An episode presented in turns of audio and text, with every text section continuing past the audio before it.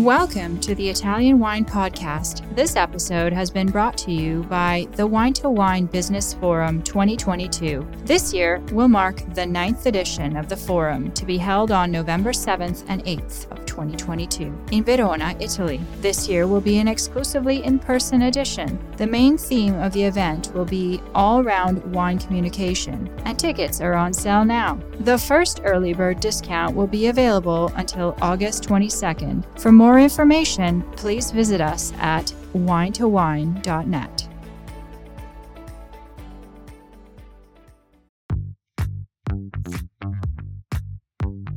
Welcome to this special Italian wine podcast broadcast. This episode is a recording off Clubhouse, the popular drop in audio chat. This Clubhouse session was taken from the Wine Business Club and Italian Wine Club, Listen in as wine lovers and experts alike engage in some great conversation on a range of topics in wine. If you enjoy listening, please consider donating through ItalianWinePodcast.com. Any amount helps cover equipment, production, and publication costs. And remember to subscribe and rate our show wherever you tune in.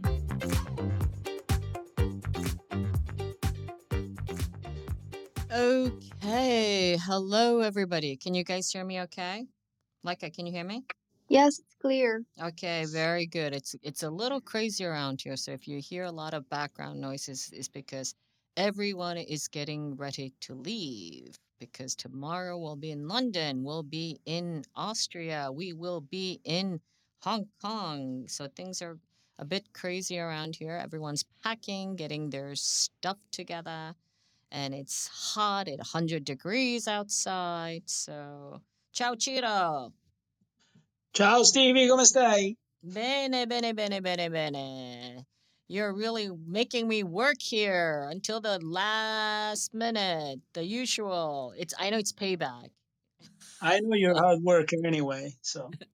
So listen, my name's Stevie Kim. Welcome to the Italian Wine Club on Clubhouse. This is what we call the Ambassador's Corner.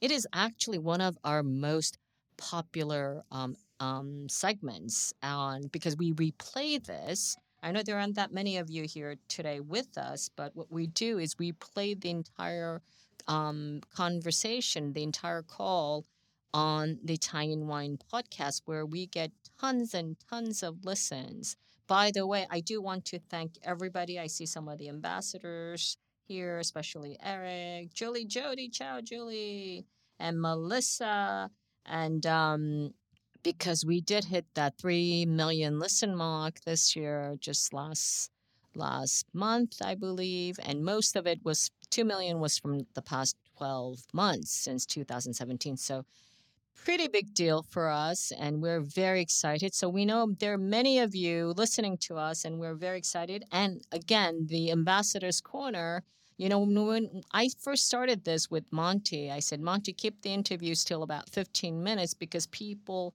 um, there's this thing called the attention deficit, especially now with the internet and everything. We, we, we need everything quickly, as fast as possible. And I didn't think um, about airing, replaying the Ambassador's Corner on the podcast. And then it turns out, because it lasts about an hour, 60 minutes, and it as it turns out, it is one of the most popular segments. And I think it's it has all to do with, of course, the ambassadors um, who who uh, are part of the Mod Squad. So thank you all very much. You are you've all been part of this, both Julie, Jody, you've been also the uh, part of this, and um, ambassadors corner. I think Melissa was. I'm not sure. Eric, you haven't, so I'm waiting for you to propose somebody to interview to be on the stage with you. So today, ciao, Ciro. Ciao, Stevie and all. Nice to be here.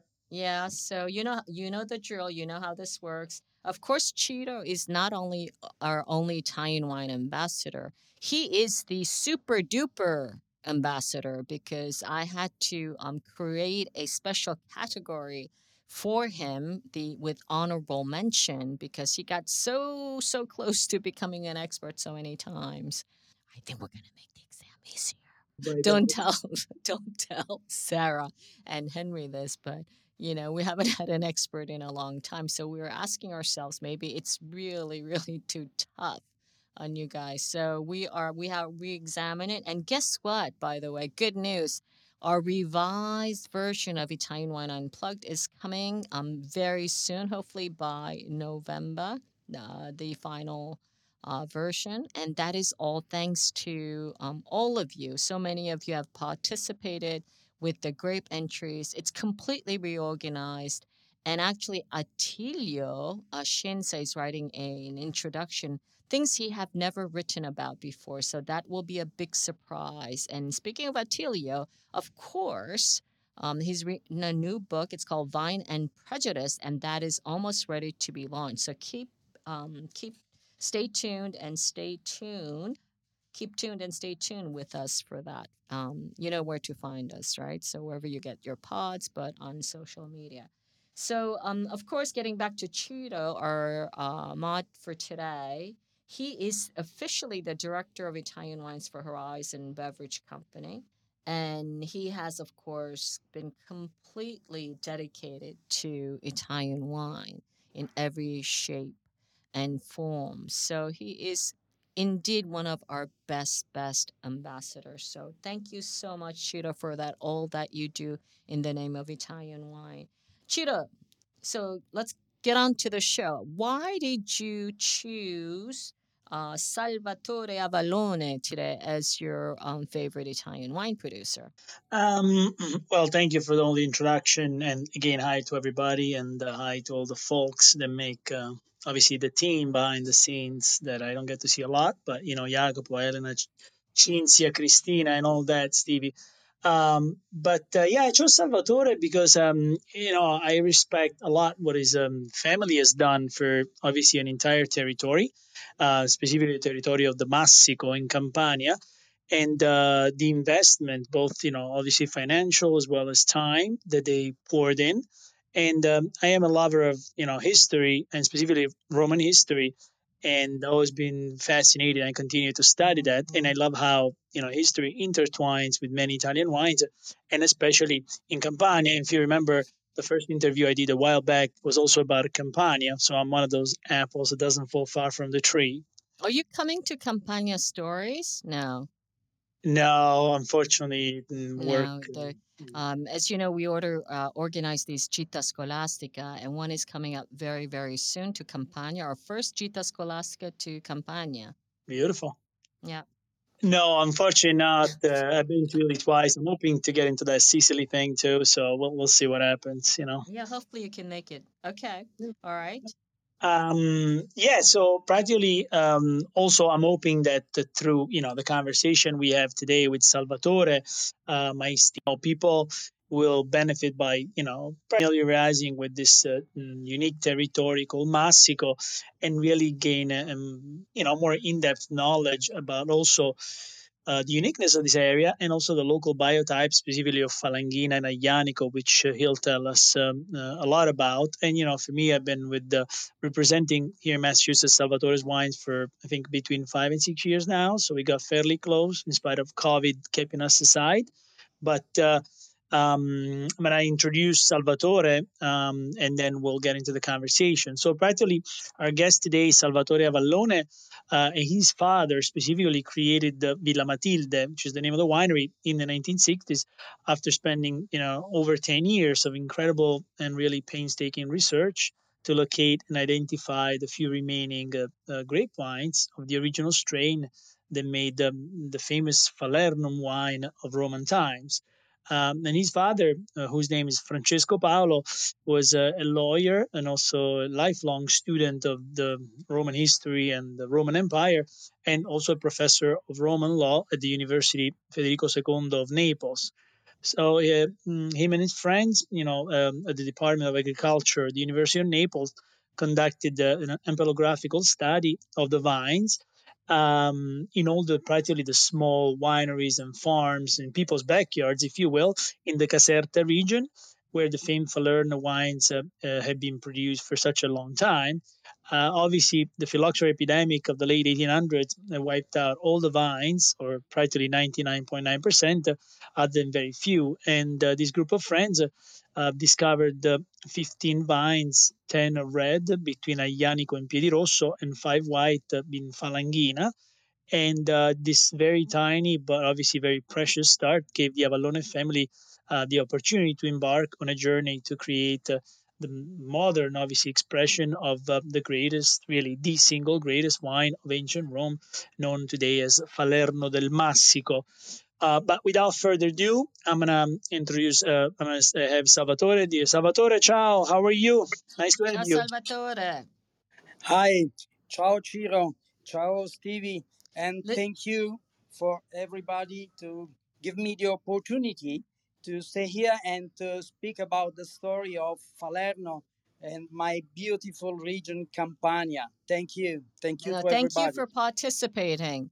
Um, listen, I'm going to leave you off now because I'm going to do some packing. I will be listening to you and we'll be coming back, but I'm just going to shut up now, which is my favorite part when you guys take over. Okay, so take it away, Ciro and Salvatore. Sounds great. Thank. Thanks a lot. So, Salva- Salvatore, allora, um, first and foremost, my question is what did uh, Falernum as a wine meant in ancient times and what happened to it? Just tell us about the story.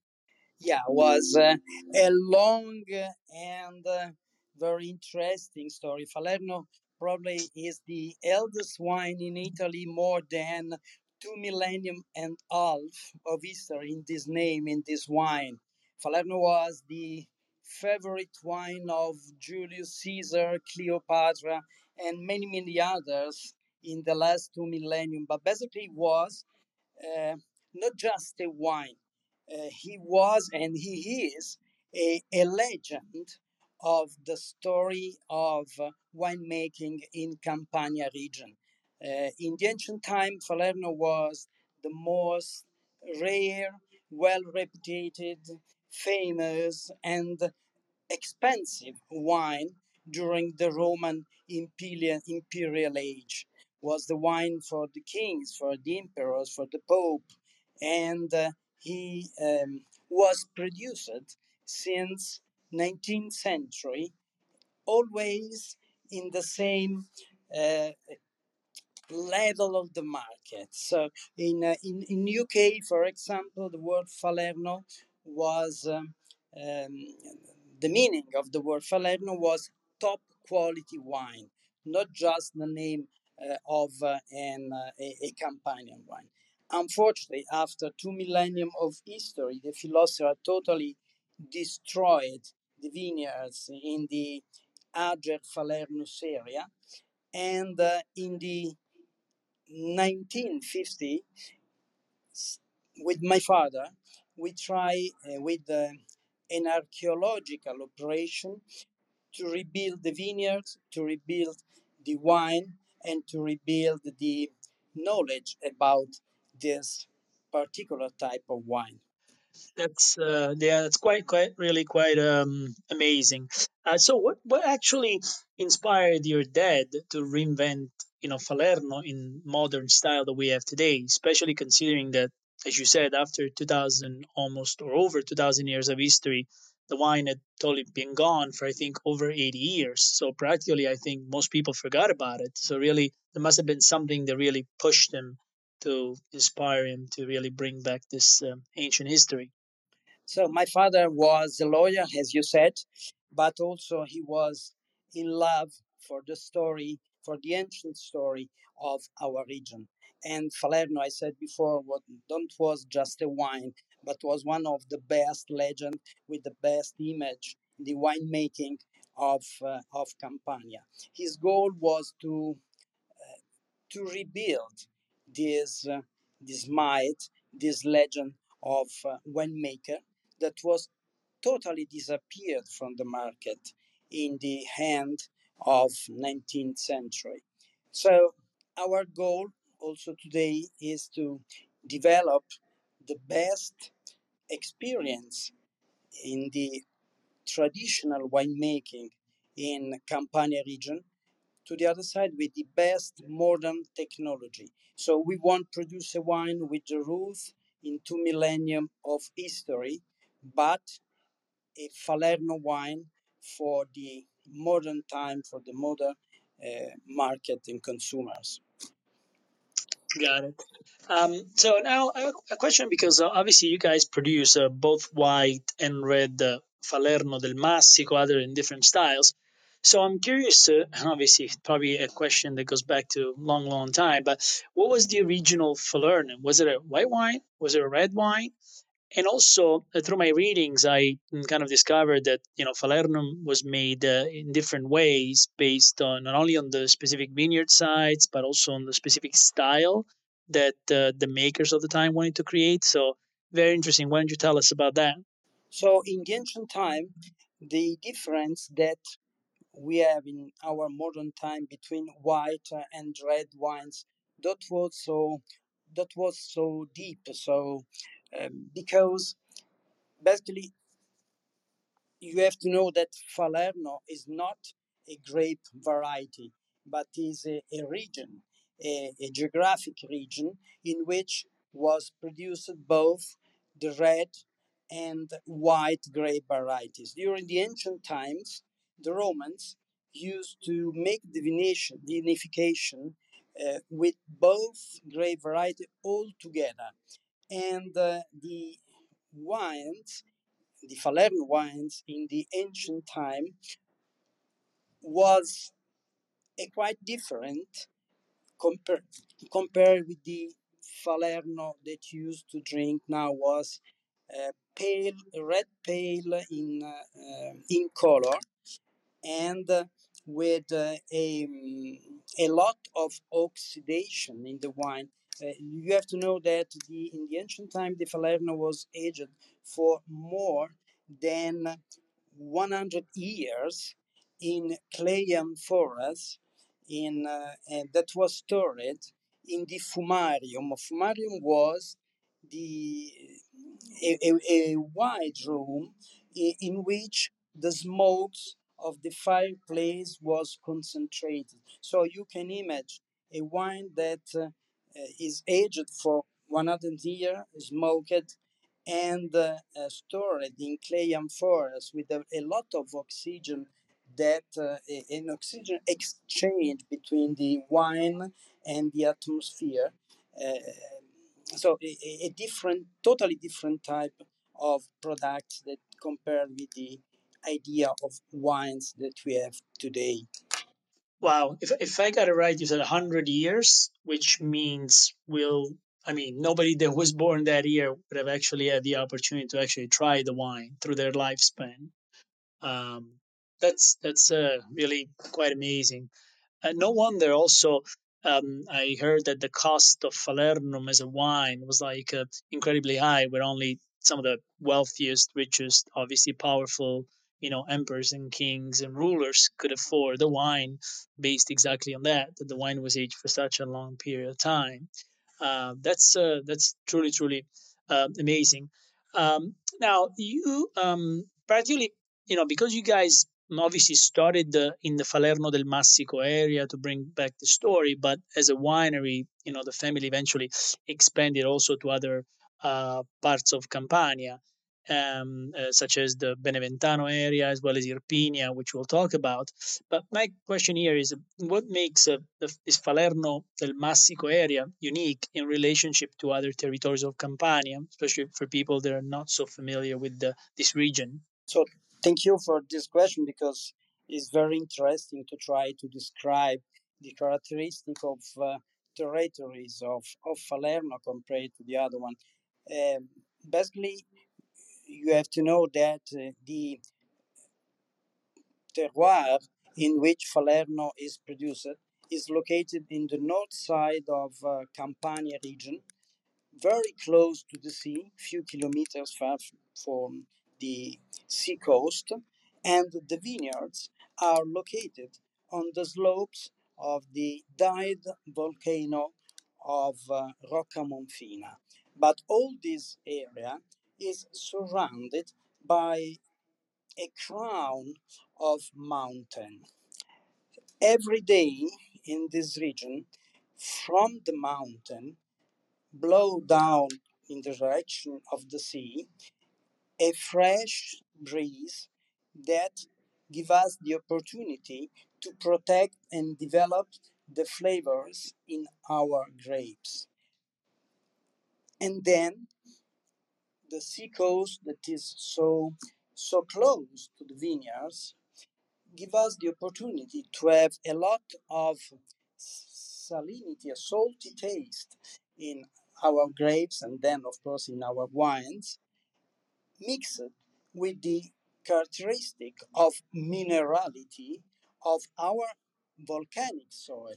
Because all the hills in which the Falerno vineyards are located, in which we produce our Falerno, are made with the stratification of the eruption of the died today volcano of, uh, uh, of Rocca Monfina. So an incredible blend of territory, temperature, microclimate, and uh, salty taste. A unique terroir that uh, give us the opportunity to produce a wine unique in the characteristic of flavors, of uh, aging potential.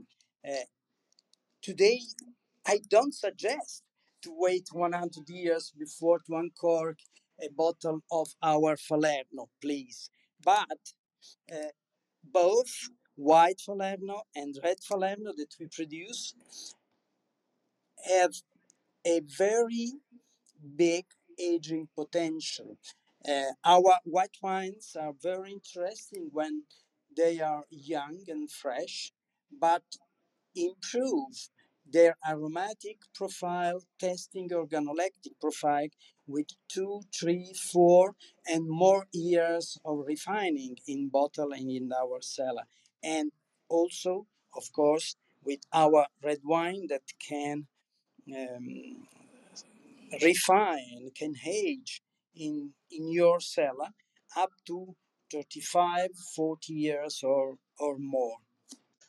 Wow, that sounds like it's um, the per- uh, practically one of the perfect terroirs for uh, for the vine, and it's the fact that you know obviously already over two thousand and longer year ago, um, the winemakers of the time realized the, the uniqueness because practically you're saying you have the coastline with the Mediterranean influence, the mountains, and obviously this uh, you know volcanic, uh, uh, very important volcanic element in the soil that really creates unique styles. Um, and it's also great to know that uh, the wines, also the white, obviously besides the red, can uh, age incredibly well. That's uh, that's terrific, and hopefully more and more people will be able to, you know, also have the opportunity to taste some older versions of it. Um, now, I, I uh, you know, the times that we met and we discussed and talked about, you know, the wines, you always uh, refer to. Um, obviously, the main grapes used there being Falanghina for the whites and Aglianico for the red about the local biotypes. So mm, practically, they're, they're not just the, the typical Falanghina or the typical Agliano used in other territories, but they're very unique to this territory. What makes them uh, different specifically? Um, because you know, obviously, I'm sure that's what also gives the wines the opportunity to age so long. So this is another interesting question. So you know that uh, grape variety, all the grape variety that you can have all around the world, are originated just from one area in the world that is the Anatolic Mesopotamic area.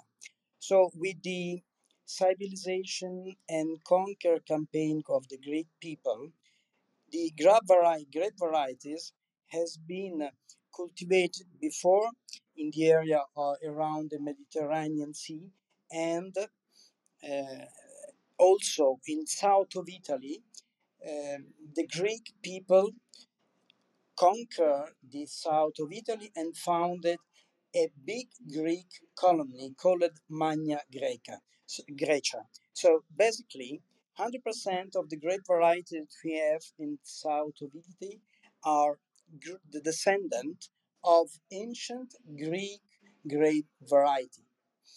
Like the variety that today we call Falanghina and Aglianico. Since the period, the age in which the ancient variety arrived in the south of Italy, we have had more than two millennium of evolution of this type of variety. So, in easy way, we call today Falanghina and Aglianico the variety used to produce our white and red Falerno. But in this area, we use two biotype that are the direct descendant of the grape variety planted in the Falernos area more than two millennium years ago with two millennium of evolution in their characteristic. And these biotype are perfectly matched with the characteristic of the soil and microclimate that we have in this region. Basically, these two biotype, if you compare this type of Falanghina, for example, or Aglianico with other Falanghina or Aglianico that we can have in Campania region, you understand immediately that the wine that you can have from this variety are deeper, wider in the aromatic profile, and with more a, a bigger aging potential. So you can age a white Falerno for up to 20 25 years with an interesting evolution of the aromatic profile and the taste of this type of wine. Yeah, now that's uh, yeah makes uh, makes sense. Obviously, they're you know unique biotypes. Um, so now, um, just to understand a little bit better, obviously we don't have the wine in front of us, but say that we did, um, specifically the reds, right? And because you make obviously a Falerno del Massico Rosso, so the red version, but you also make the other great Italian Southerner version of Aglianico being Taurasi, obviously in Irpinia. So um, if, if we had the wines in front of us, what would be that you would say the main differences between your two expressions of Aglianico from the coastal side, obviously, to the inland side on the Taurasi? Yeah, uh, when I want to describe the difference between two this type of wine, I compare with the people. The people that lives in the area in which these two different wines are produced. The Falerno is produced in a sunny, warm area close to the sea and uh, in a warm uh, climate with uh, just a touch of um, nervous character that arrives from the fresh breeze that blow from the mountain this area. The Taurasi is produced with the same grape variety Aglianico, not the same biotype, but the same variety, in the coldest region of Campania, about 140 kilometers far from the Falerno area, in the middle of the region, in the Rocky Mountain area, and is like the people of the mountain, is very hard, but also interesting and austere, and with a, a different character. One, the Falerno, is rounded, is velvety in the taste, very deep, and uh, sunny in his uh, organoleptic profile. The Taurasi is very important, full bodied, but also austere, and a little bit more aggressive in the tannic concentration of of this uh, of uh, of this variety. Uh, Taurasi is uh, also called the Barolo from south of Italy. A like Barolo need time and um, a different wine pairing compared to the Falerno del Massico. Yeah, that's that that's amazing. But the analogy makes total sense. Where obviously people from the coast and the sunny and the water, they're quite different. So are the wines, obviously from the mountainous areas and whatnot.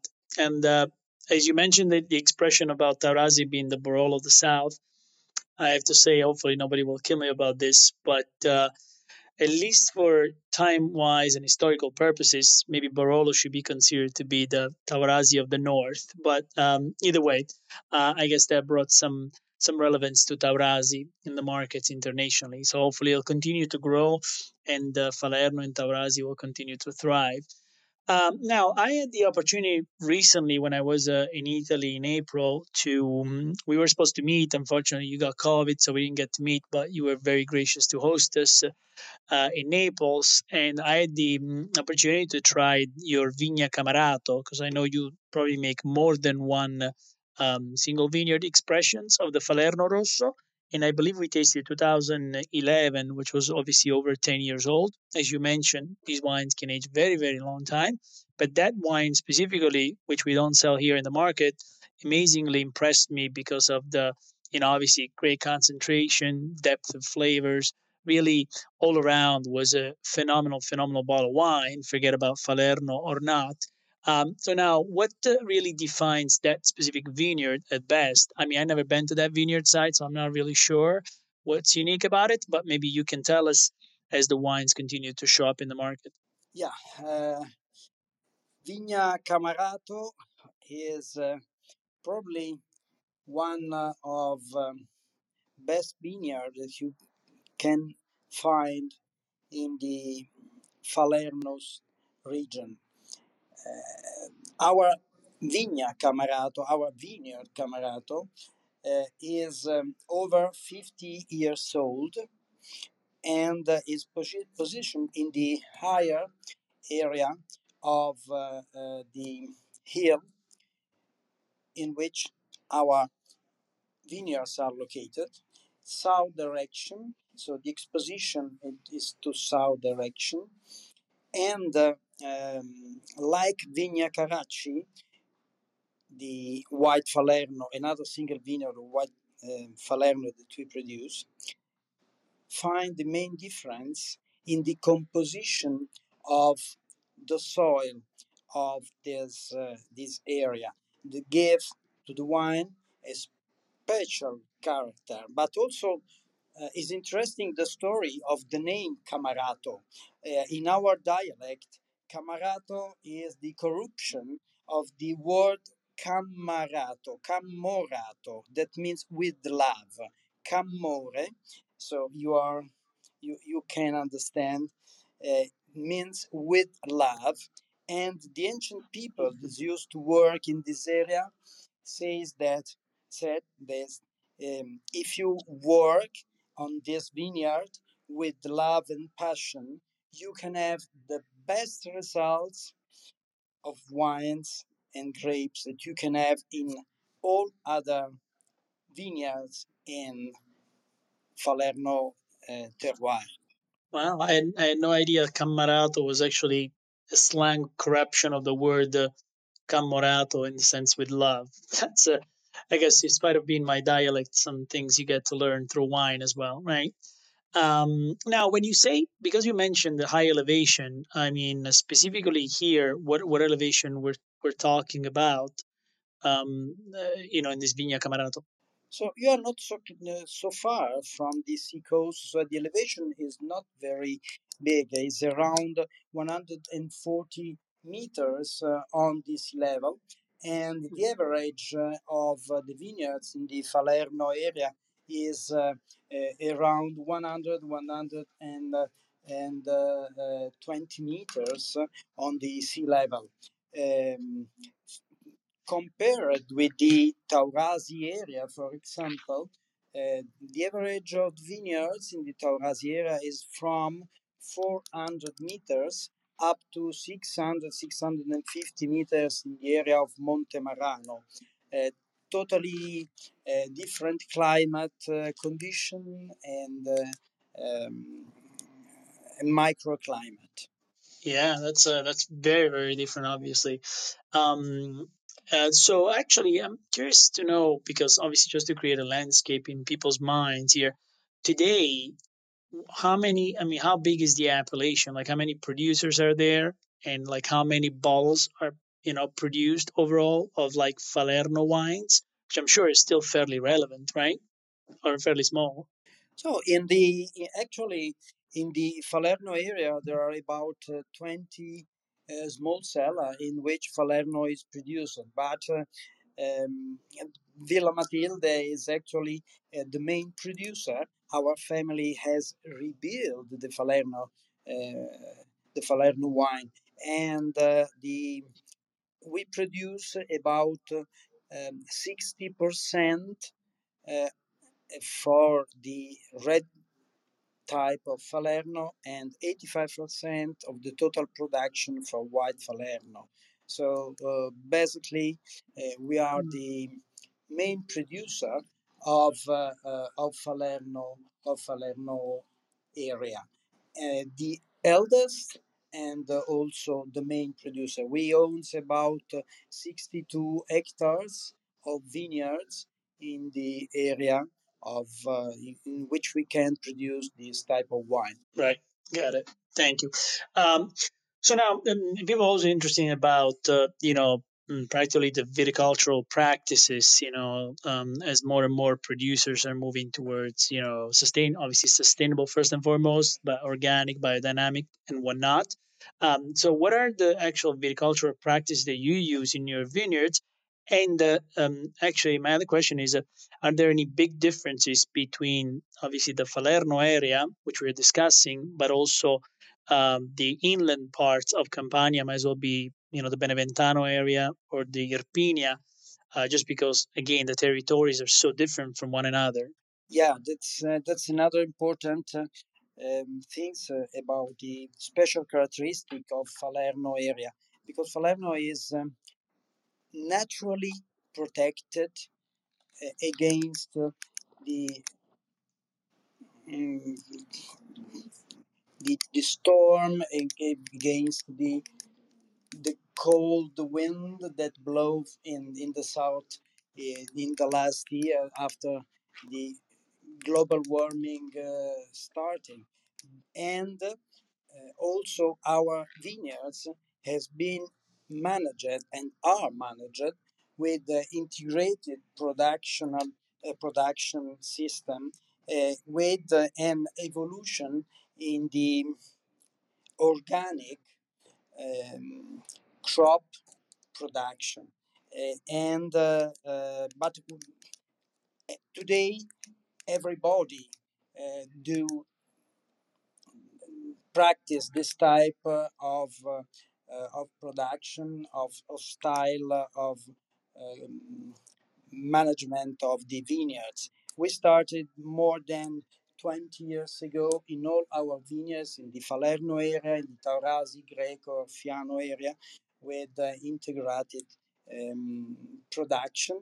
And we are also certified uh, like uh, in um, this type of, of um, management of vineyards.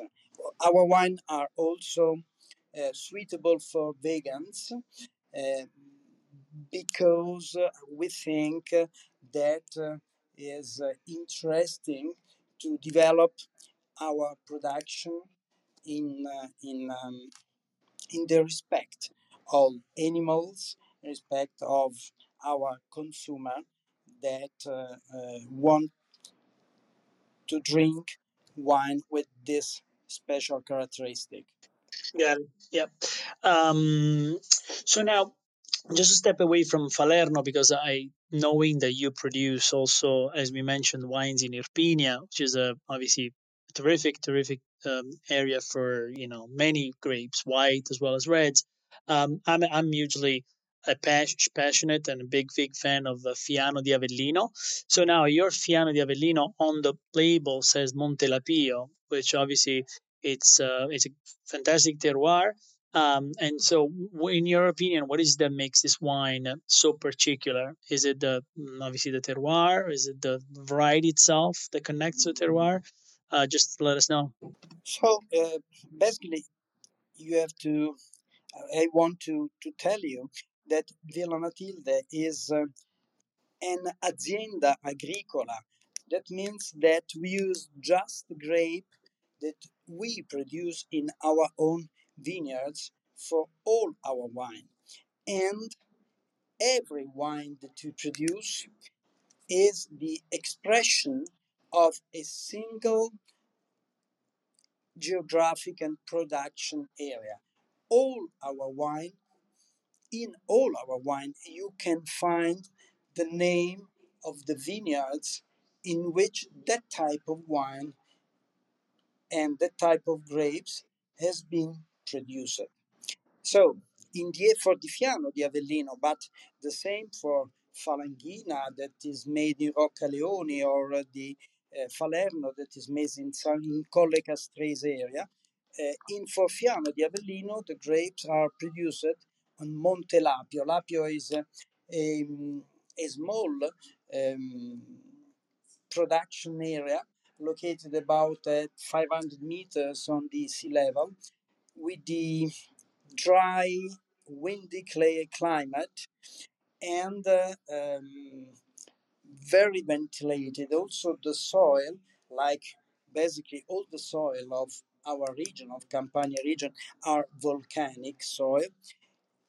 And the characteristic of the microclimate of uh, um, Montelapio give us the special flavor in uh, in our Fiano. We we choose to produce all wine, all our white wines like Fiano, Greco, and Falanghina without blending these grape varieties with a small percentage of different uh, indigenous grapes from uh, our region that is uh, no, like the main producer normally made.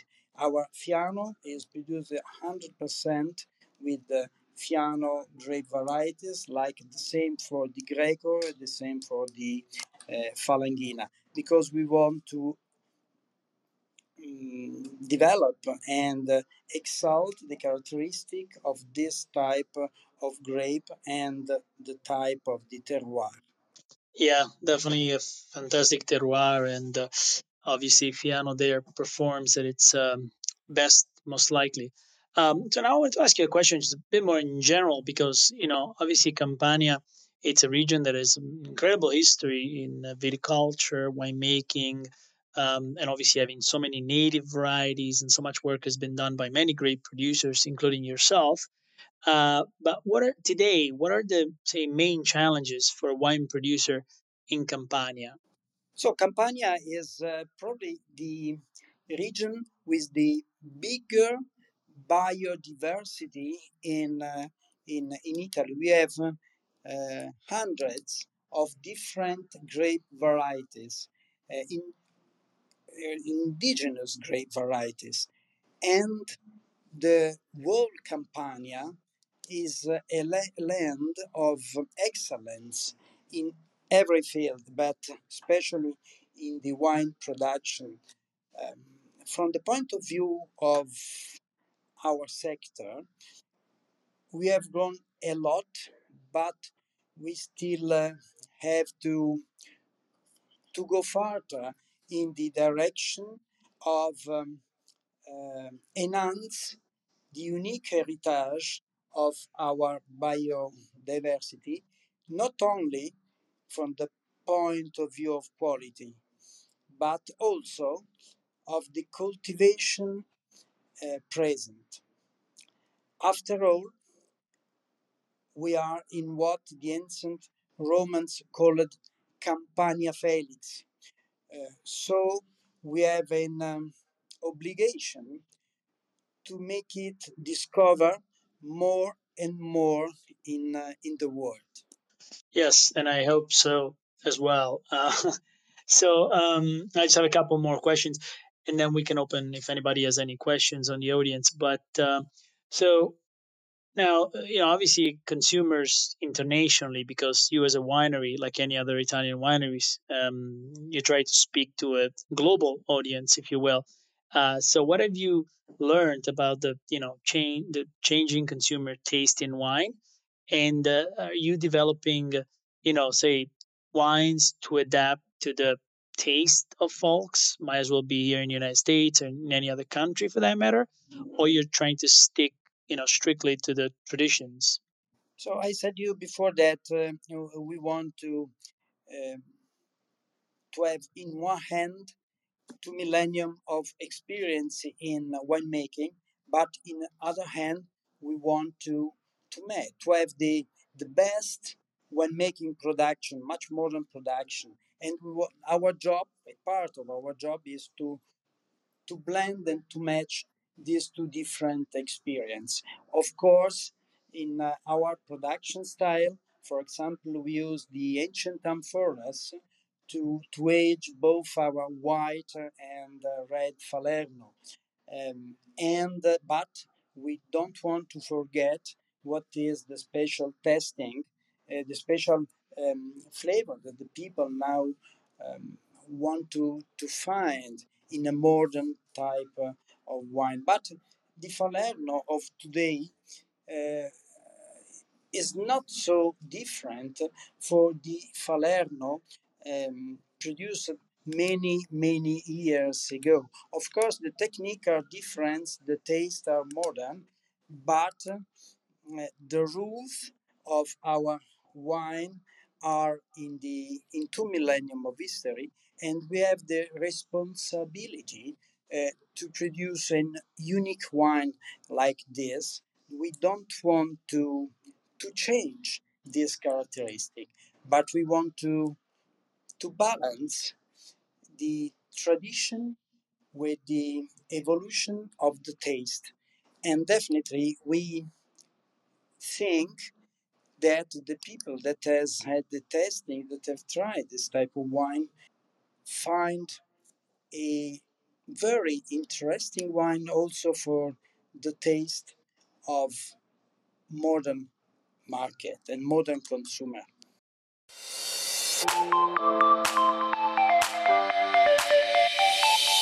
Are you enjoying this podcast? There is so much more high quality wine content available from Mama Jumbo Shrimp. Check out our new wine study maps, our books on Italian wine, including Italian Wine Unplugged, The Jumbo Shrimp Guide to Italian Wine, Sangiovese Lambrusco and Other Stories, and much, much more on our website, mamajumboshrimp.com.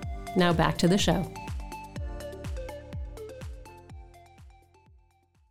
right definitely uh, understandable it's um you know any producer i feel like you have to be able to obviously keep your traditions going but be able to speak an international language where people familiar are, feel familiar with the taste profile and enjoy the wines uh, so now because you mentioned the amphora uh, uh, any of the current falerno production of yours uh, spend some time or does some aging of sort in amphora uh, tanks?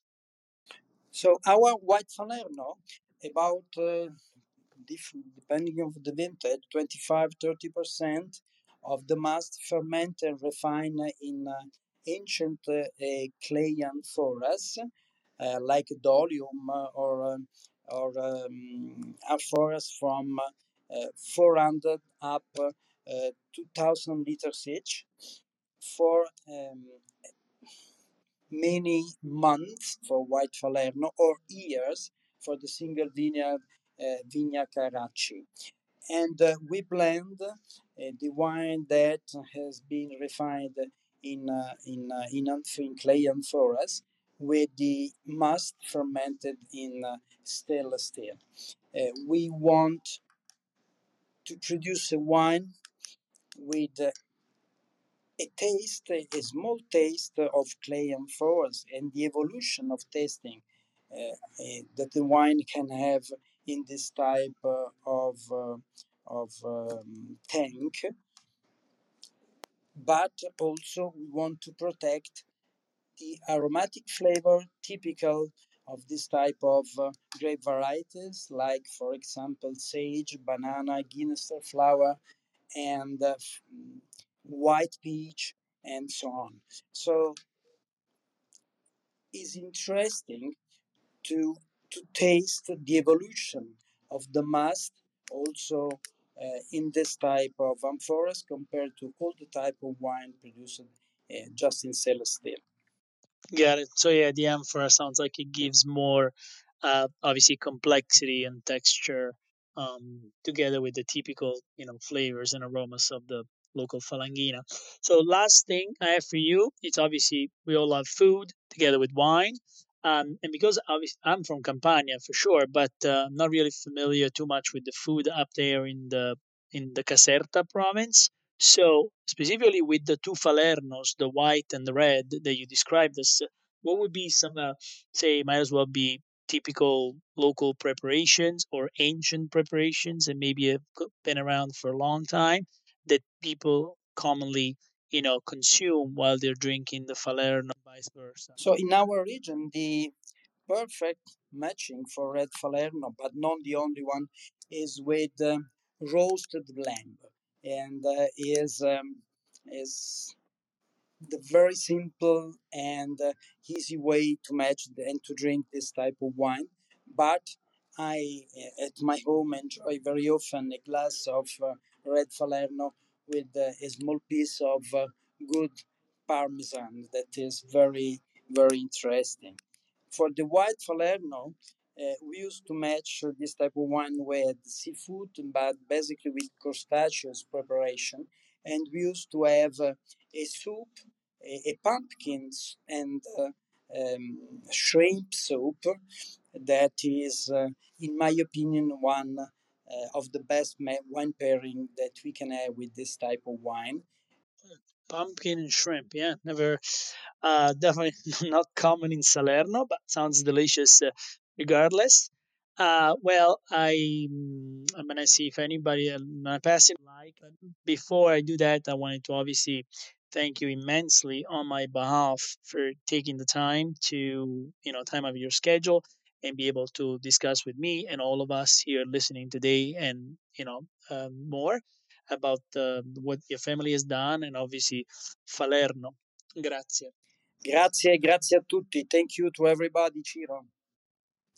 Hey, hi you guys. I'm back. Um, everyone's more or less out of the office now. Now I can. There's a little bit more quiet. Um, thank you so much, Salvatore and Ciro. Of course, you asked all the insightful questions.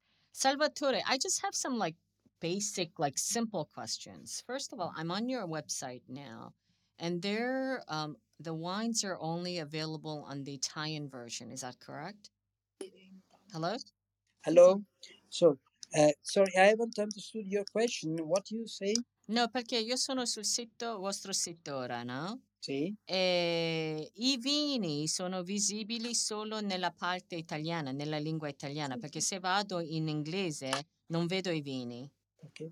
Io, probably, eh, probabilmente c'è un problema del sito, ma grazie per la segnalazione. Ah, ok. It's not something you did on purpose. Yeah, sorry. Uh, but uh, we we we change immediately this strange thing that uh, you have um, seen. And the price that you have on the website are, are those so the, those are the e-commerce prices, is that correct? Yeah, is correct. Okay.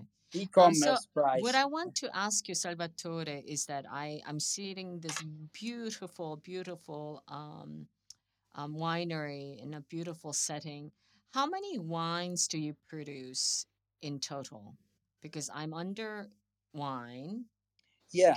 We, Can you just give me an we, idea how many wines you we, produce? And one thing in particular um, that I, I thought it's interesting is that you are very focused on different formats in terms of sizes. You do sometimes half bottle.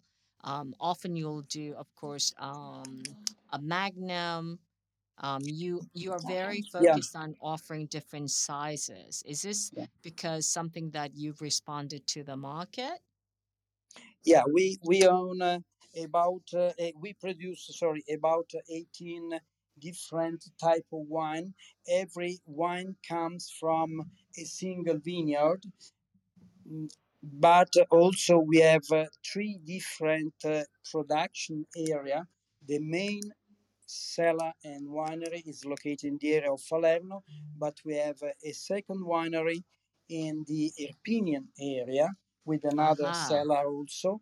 And the, third production area is uh, located in the Benevento area, in which uh, uh, in, in Roccaleone um, geographic region. Um, so we have uh, also different uh, uh, size of bottle.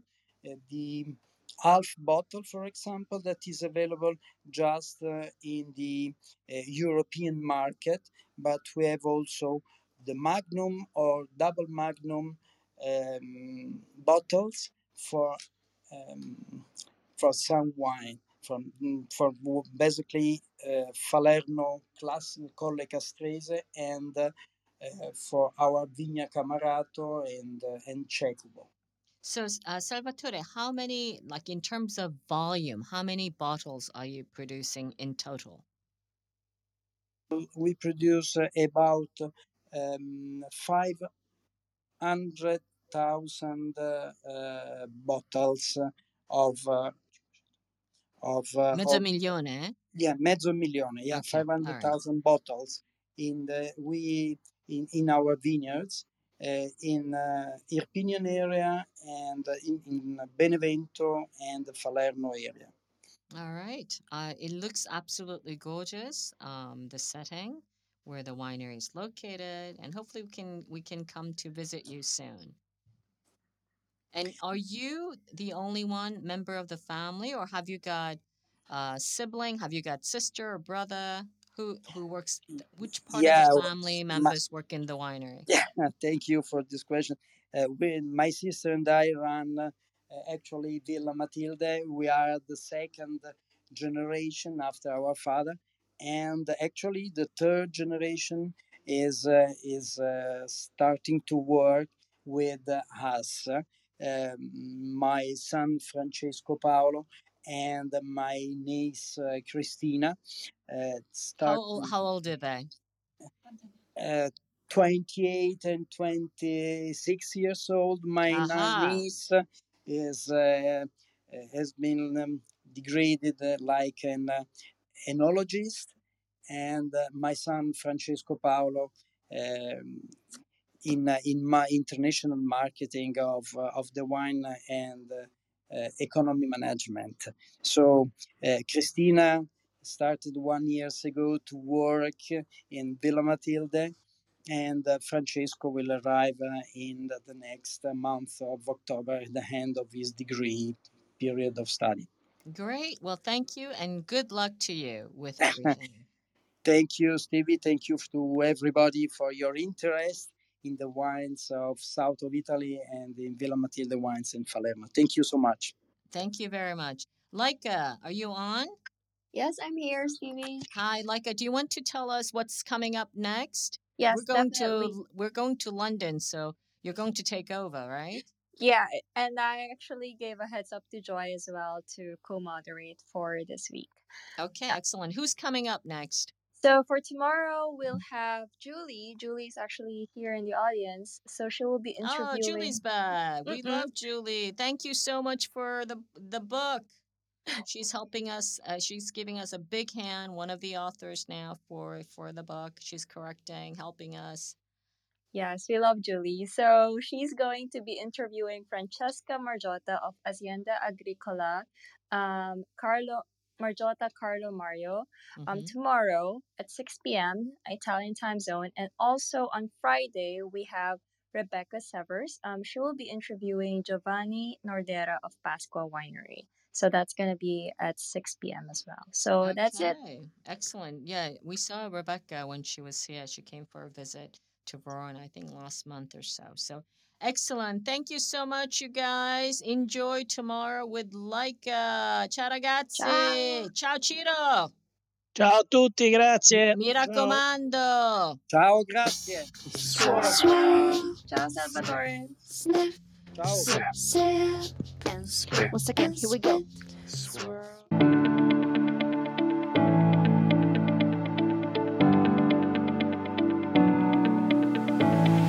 Hope you enjoyed today's episode brought to you by the Wine to Wine Business Forum 2022. This year will mark the ninth edition of the forum to be held on November 7th and 8th, 2022, in Verona, Italy. Remember, the first early bird discount on tickets will be available until August 22nd. For more information, please visit us at winetowine.net.